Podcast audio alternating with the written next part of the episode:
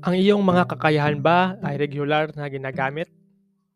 At ang mga ito ay may mataas na kalidad o mas pinapalakas ng mga hamon at hangarin? O sila ba ay kinakalawang na at nabubulok dahil sa kapabayaan na hindi na nagagamit o napakinabangan o dahil ba at sobrang kumpiyansa sa sarili? Paano ang iyong pakipag-ugnayan sa iba? Sa iyong mga kaibigan, ang iyong mga kaalaman, ang mga lugar na gusto mong puntahan, ang mga karanasan na pinapahalagahan mo. Naging, ka, naging kampante at uh, pinabayaan mo ba ang mga ito? O ikaw ba ay patuloy na naghahanap ng mga bagong paraan para bigyan sila ng mas malaking kabuluhan sa iyong buhay? Siguro ang ilan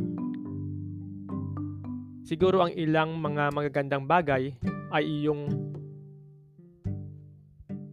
sa iyong buhay ay nawalaan o nabawasan ng halaga. Kapag tinago mo sila, kapag napabayaan sila, kapag binabaliwala sila upang mapanatili at mapataas ang kanilang halaga. Ibahagi ang mga ito sa iba at gawing kapaki-pakinabang ang mga ito sa ibang paraan, sa paraan ng ibang tao na, bina, na binahagian mo.